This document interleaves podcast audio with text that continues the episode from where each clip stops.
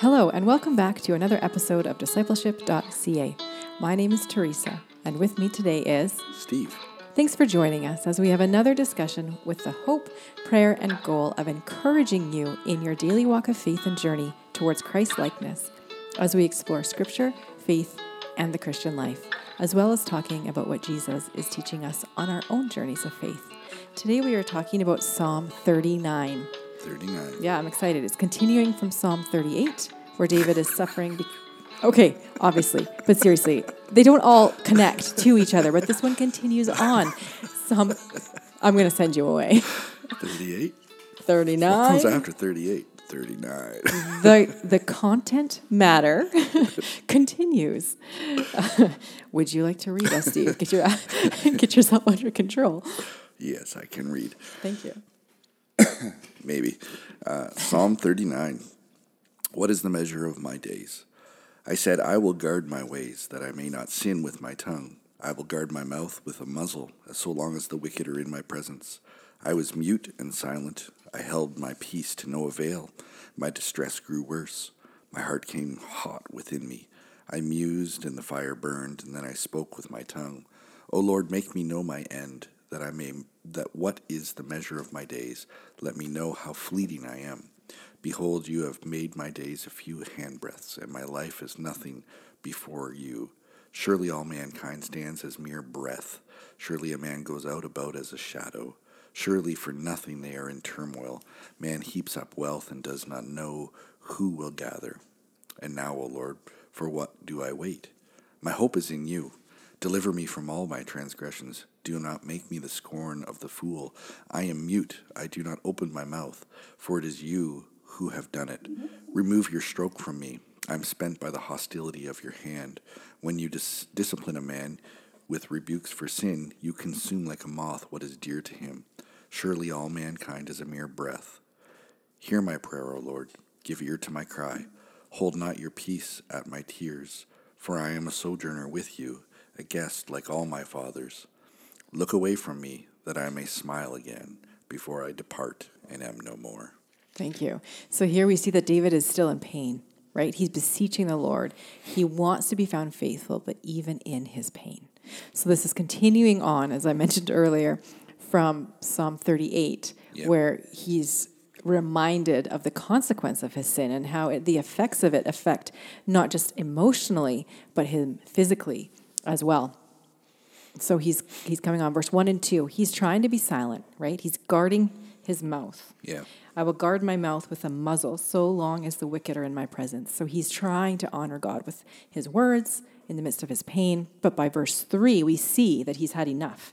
Yeah. And he says, my heart became hot within me. Do you know what that feels like? I imagine like when your chest starts to pound and you start to get a little bit more and more yeah. unable to hold back. Yeah. I... You don't know what that mean, that feels like, right? I, I mean, I can only think of it in the, like, you know, running athletics, like when mm. you're, like, doing stuff and you're just, like... It's pounding. Pounding and you feel warm. Like you're like, I should probably slow down. Right. Kind of thing. Well, because the flush starts there, right? And then it goes yeah. higher. Um, he says, as I mused, the fire burned. Then I spoke with my tongue. So he breaks and he speaks. But who is he speaking to? In verse four...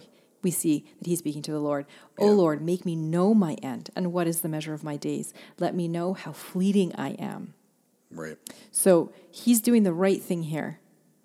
When he's upset, he cannot hold back anymore. What is he doing? He's taking his trouble to the Lord. He realizes how small and how short his life is. In fact, he's begging for God to reveal that to him, I think, to show how insignificant we can be, but also... our life is so short. What are we going to do with it? How are yeah. we going to honor God with it? What are we going to do that's righteous yeah. in the time that God gives us?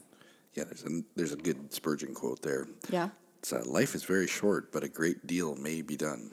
Our Lord Jesus yeah. Christ in three years saved the world. Right. Some of his followers in three years have been the means of saving a great many of souls.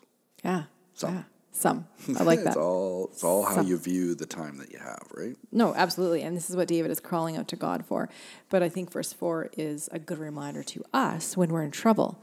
Yeah. If we need anything, who do we go to? Yeah. We go to the Lord. We go I to Jesus. Know. whenever I've come across that verse, I don't, like, oh Lord, make me know my mm. end. All I think is mm. the uh, the Christmas Carol, right? The the Dickens Christmas Carol. Like, oh, like the, the like book, the, the like story. The, the book, the story where the, the visitations come. Like, hey, this is how you. Uh, this is what it, this is what it was like in the past. Right. This is what it was will be like in, or could be like in the future. Right.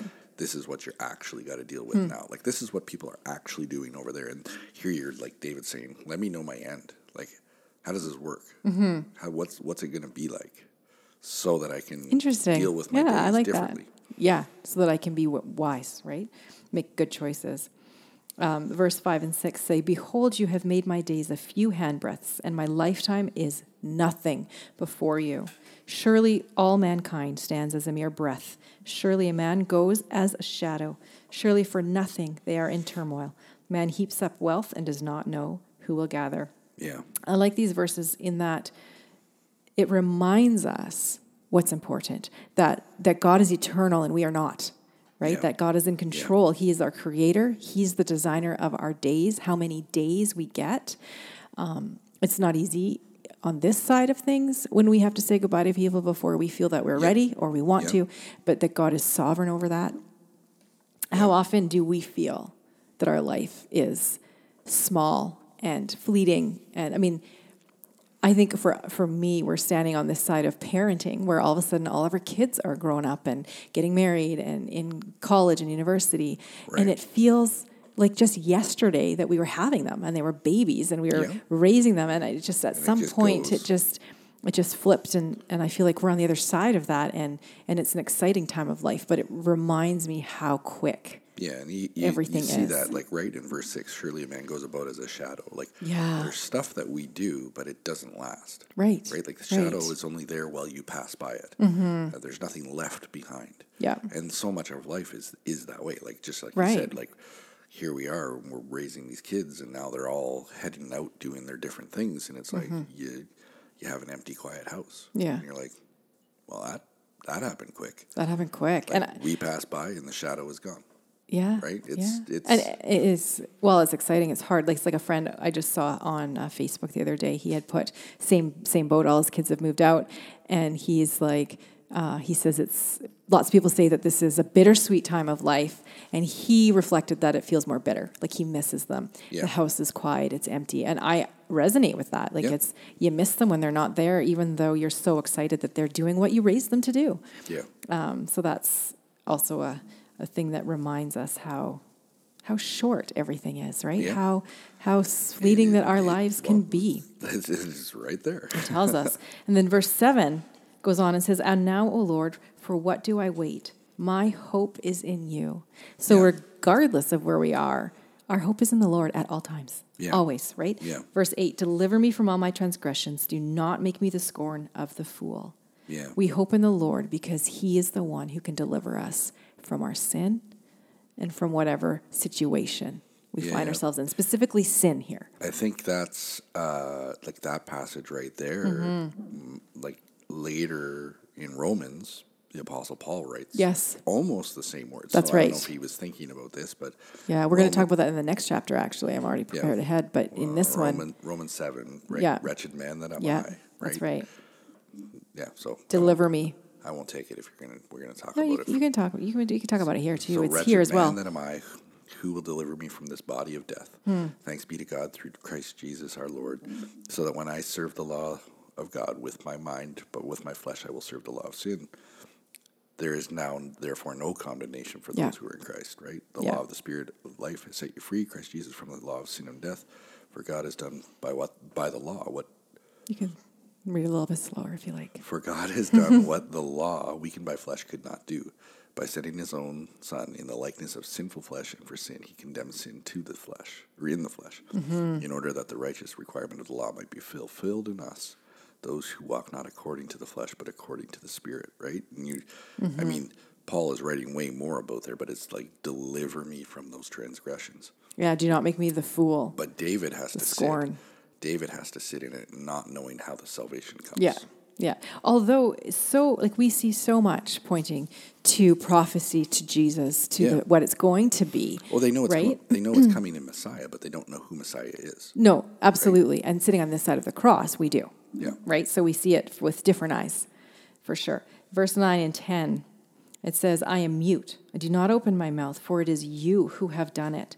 Remove your stroke from me. I am spent by the hostility of your hand. Now, and I guess verse eleven is in this too. When you discipline a man with rebuke for sin, yeah. you consume like a moth what is dear to him. Surely all mankind is a mere breath. So here David's like, hey, I'm tired of being disciplined. Please remove it from me, right? He's asking God to be done. He says, I've yeah. turned from my sin.